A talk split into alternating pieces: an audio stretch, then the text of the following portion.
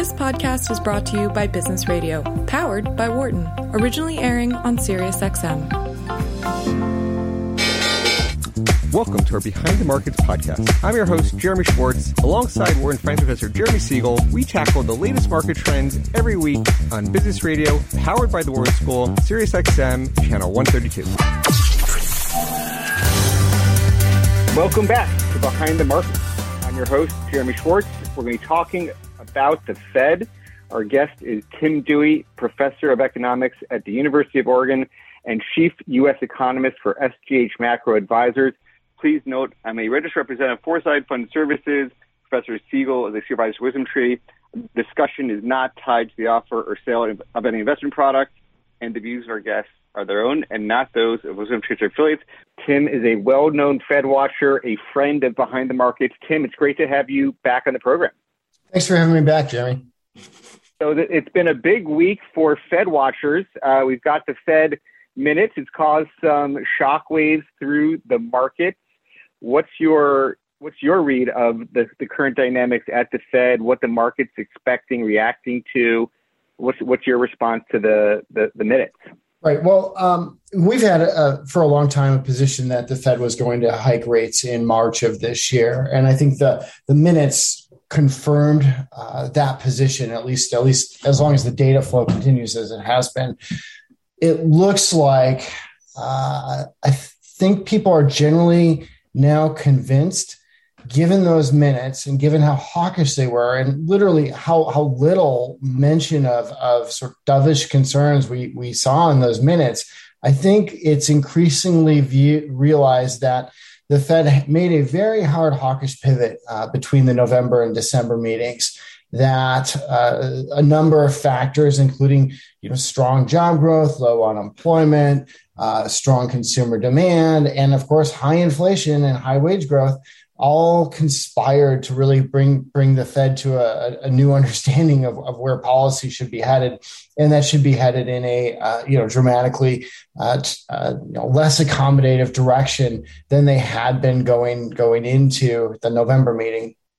Yep. And so the markets have started pricing in a more aggressive timeline. How do you think the curve, what it's saying today, how close to reality for the end of the year? Like, what do you think the actual path is going to be this year? Well, I think we're likely to get 3 rate hikes minimum with an upside risk for 4 rate hikes. So I see market participants are generally in that place. I think the other question is somewhere along the way, we're going to get quantitative tightening. The Fed is going to want to start winding down its balance sheet that grew so dramatically during the pandemic. But I think we're on the right path. I think the Fed has gotten expectations closer to where the Fed is. There's a high probability, last time I checked, about an 80% probability in priced in the markets for a rate hike in March. I think the Fed is in fact going to hike rates. But of course, I can't tell you all the things that might happen between now and March. And so an 80% probability seems reasonable given the possibility, I think unlikely possibility, that the U.S. economy stalls out with Omicron. Yeah. So the 3 to 4 is definitely what a lot of people are saying. When you think of the inflation dynamics in the system, how are you? Certainly, the Fed's responding to inflation. We had a podcast with Professor Siegel and former Vice Chair Don Cohn recently at the end of last year. Siegel was pushing Cohn to say, why is the Fed ignoring the money supply as an indicator of inflation? That and Cohn responded that. That the Fed is rightfully had been ignoring money supply, hadn't been working. He's still focused on, Siegel still very much focused on the money supply as being a big, strong inflationary impulse over the coming 12, 24 months, maybe longer. What's your sense on how inflation is going to settle out through this cycle here? So one thing I'm watching is how fast wages and jobs are growing. So basically nominal spending capacity. And nominal spending capacity on the part of households has been growing, I want to say 8 to 9%, maybe a little bit more at an annualized rate in recent months. That's a very, very fast pace of spending capacity, not quite double of what we saw going into the pandemic. So that to me is significant impulse moving its way through the economy. And as long as we continue to see wage and salary growth at sort of that kind of a level, I think there's going to be upward pressure on inflation. Now, some of the impacts that we have seen are probably, in fact, transitory. But there's a big difference between, whether inflation settles out closer to 3.5% or 2%. And right now, I would say all these risks for the inflation outlook are still on the upside. I know that there's a lot of hope that we'll see better numbers here after we get through the next month or two. I'm a little bit much more cautious on that, just because I can sense in the data that this expansion we're having does not appear to be slowing down at this point, and there's still considerable, wage and salary growth occurring. And also, I think firms at the beginning of this year are going to be trying to aggressively push through price increases, particularly as you get to the turn of the year, and firms really do have to reevaluate their direction going forward here. I think it's going to be harder and harder for firms, particularly not just on goods side, but also the services side, to continue to live as if this was 2017, and they're going to have to adjust pricing appropriately. And when that happens, I think there's going to be upward pressure on wages, because the labor market is hot, and workers are going to be unhappy that their real wage gains are eroding. Again, for signs that inflation is going to ease back, I am watching the combination of job growth and wage growth to see, really what can households sustain as far as, this kind of spending numbers that we've been seeing in recent months. Yeah. I when you think about that wage growth issue as sort of one of the next takers of inflation, have you seen just a rotation in? Certainly, there's been a lot of commentary on sort of high wage people versus low wage people, and the big growth coming up at the lower end. Is that a trend you see continuing? And how do you see those dynamics playing out? Yeah, so my concern here has been, yes, we've seen these significant increases at the lower end. I think that will eventually put some upward pressure really on the rest of the wage spectrum. Now this is, again, an issue that I'm watching carefully to see if that really plays out. But once you get some of these warehouse jobs that are starting around $20 an hour, that really starts to get into your, the lower end of maybe the next spectrum of worker. And once you do that, you put more pressure on the entire wage spectrum. And I think that is really still a process that we're just at the front end of it. I know there's a lot of concern, a lot of belief that, no, this is something where we've already moved through and now we're normalizing. My position is, well, that might be true, but when I look at, say, the gap between job openings and the number of unemployed, that keeps widening. And to me, what that's telling you is that we're really only early into this process, and we're seeing a lot of what I would call late cycle dynamics, such as that one where you have this big gap of distance between the number of job openings and the number of unemployed. So I still tend to think, unless things slow down quite sharply here, that we're really still on the leading edge of some of these issues, not really past them. We'll know, within the next 6 months, how much that's the case. And in fact, when you think about the Fed, that's what I'm kind of transitioning my thought process to. I kind of think most of the near term issues are already set. So likely the Fed's going to raise at least in March, maybe in June, or do QT in June. So start the winding down asset purchases, something like that. I think we're in a phase where the Fed over the next 6 months is going to be reducing the accommodation of the system. I think how the data falls out over the next 6 months will really be more important for what happens in the back half of this year. Do they go through with aggressive QT? Do they go through with more than two hikes and go to the three that they've projected, or the four that I think the risks are lied toward? Let me reintroduce our guest. We're talking with Tim Duy, who is the chief economist for SGH Macro Advisors, a very well-known Fed watcher. Tim, on as you think about beyond the Fed funds rate as a key interest rate, I mean, there's been a lot of focus on the entire curve. And, you know, the 10-year has shot up pretty dramatically from just the start of the year in a few trading days, from 150 to over 170. That's created a lot of market rotation. How do you think about the shape of the curve over this cycle? Professor Siegel has said he thinks the Fed could invert the curve this cycle and we shouldn't be worried about it like we've been in the past. Do you think we'll invert the curve? What do you think is going to happen? Well, traditionally, if we look at how these cycles play out, the Fed flattens the curve over time. And so I haven't seen reason to doubt that yet, that we won't get the same sort of dynamic. Now, what I'm watching for is that as the Fed gets closer into raising interest rates and actually starts raising interest rates, that the curve flattens but also lifts up.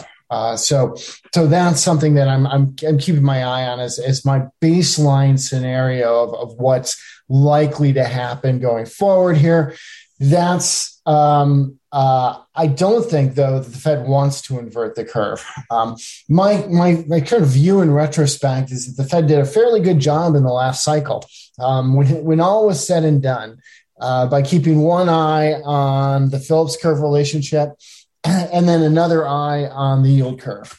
And that when the yield curve flattened out and started to invert in 2018 and early 2019, the Fed reversed course and started to cut rates. I think that was probably the right move in stabilizing the economy at that point in time. And I think that they're going to probably want to do something similar. They're not going to want to invert the curve. Now, where it would become complicated is if for some reason we got deeper into this cycle and instead of, the economy slowing down as expected, as you tighten policy or raise interest rates, you flattened out the curve, but output was still growing very briskly and there were still significant inflationary pressures. That I think would be an interesting challenge for the Fed if they actually had to raise interest rates enough to create a recession that they'd be basically forced to invert the curve. I don't think they want to do that. This is a topic that I think we'll be able to talk about maybe in 2023, maybe 2024. I don't think this is imminent. I think right now our position is my position is that the Fed's going to start raising interest rates. Traditionally, in the past, that has led to a flattening of the yield curve.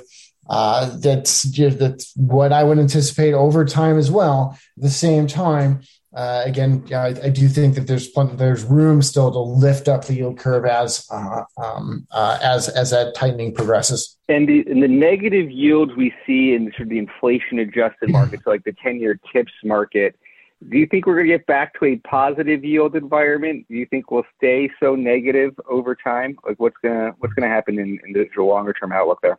It seems unlikely to me that we're going to be persistently with these negative, persistently holding on to these negative real interest rates.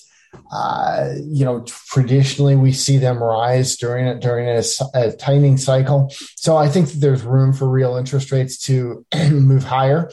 Now, do they get back to pre-pandemic levels? And I think that's really still an open question here. As to, where is this cycle going to end up?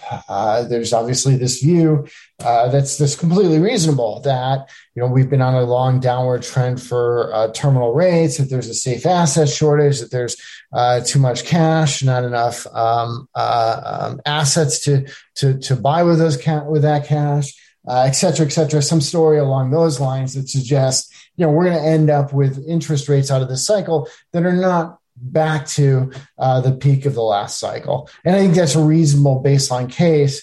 Then we're going to have to start thinking about, again, what could change such that situation different. So, for example, if we do get sustained inflation and if the Fed isn't willing to create a recession in order to control that inflation, then under those circumstances, do you see the long end of the yield curve start to rise and sort of a steepening that would possibly come later in the cycle? Now, those are things that we could talk about, I think, later in the cycle. Right now, you know, that kind of discussion is kind of premature. I think, you know, over the next year, we know what the Fed intends to do, and we know what we're watching for to see how much that plan works or doesn't work. How I know you're the chief U.S. economist, but as you think about sort of the global, one of the things keeping rates low around the world is sort of this global liquidity pool and the low rates globally. Any as you think about the global economy's impact on the U.S., what any part of that your forecast, and how are you thinking about sort of central banks globally? Yeah, so the U.S. is I think, you know, compared to some other central banks ahead of this, and compared to some other central banks, you know, behind this. You know, I think the U.S. is clearly leading, for example, the ECB on this direction. So, you know, from the more global perspective, my current sort of thought or worry is, to what extent do we sort of have more of the supply chain disruption narrative that comes out of Omicron? Particularly when we think of a country like China that is still trying to maintain a zero COVID strategy. Sort of in that sort of situation, that's where I'm kind of got my focus right now is, you know, how are those impacts going to shape the U.S. economy going forward? Okay. And from a markets perspective, anything, you know, is the markets reading things correctly? Like, do you think the rotation as it spills over from the, you know, the Fed to equities, any commentary on what's been happening in the markets from that rotation? Is it overreacting to the news? You think was it priced in, and then the equities are just, you know, making big moves on top of that? Any commentary there? Yeah, I think that, you know, in the near term, it's hard for investors or market participants to incorporate this idea of a more hawkish Fed without taking some of the heat off of the equity market. I think you kind of have to introduce that concept over time. There's clearly a narrative that, you know, the Fed raises interest rates and we should sell stocks as a result. And so I'm not terribly surprised to see that narrative play out. It traditionally has been the case that the eventually, you know, may take a little bit, but after the Fed raises interest rates, there's still upward movement to be made in equities. And a lot of that really just has to do with the fact that if the Fed is still able to raise interest rates, it's because the economy is growing. And if the economy is growing, and you know, especially if the economy is growing and there's some inflationary pressures, the Fed isn't trying to, you know, create a recession to get rid of those pressures. Those inflationary pressures, I think, will eventually get incorporated into corporate pricing power and then corporate earnings. So, you know, I'm not terribly worried about some kind of major market setback in the near term. Obviously, there can always be some kind of short-term setbacks. But as far as the longer term, what I'm really thinking about is, you know, when do we get to a position where the economy is really faced with the question of recession? And I can't see that at this juncture. That, to me, seems like it's a long, long ways off. Tim, this has been a great conversation. As you think about the different focuses, areas for SGH Macro Advisors, any closing thoughts on the types of services your firm's doing, or any just other areas that you think people should be focused on, thoughts from SGH Macro in general? All right. So one issue that we didn't touch upon all that much is, you know, clearly over the next 6 months, the Fed will be thinking about how do they want to manage the balance sheet, and when do they want to start to unwind the balance sheet, and sort of the magnitude of that unwind. And that's still an open question. I think from the minutes we know, they're going to start sooner. They're probably going to go faster and further than we saw in the last cycle. So I think that's an area of interest that we should be thinking about over the next several months. You know, SGH Macro Advisors is a broad-based advisory focusing on ECB, China, U.S. politics, and U.S. Fed. And you are welcome to and urged to contact us, sghmacro.com, if you would like more information. Very good. Looking forward to following all your work at SGH Macro. It's been a lot of fun. I'd like to thank our producer, Patty Hall, our sound engineers, Chris Chu, Dion Simpkin. You've been listening to Behind the Markets on SiriusXM 132. You can follow us on our Behind the Markets podcast. Have a great week. Thanks for listening to the Behind the Markets podcast. If you want to learn more about WisdomTree, visit wisdomtree.com. You can also follow me on Twitter at Jeremy D. Schwartz. I'd like to thank Patty Hall for producing our live program on SiriusXM Channel 132 and our podcast producer, Daniel Bruno. Join us next week for another edition of the show. For more insight from Business Radio, please visit businessradio.wharton.upenn.edu.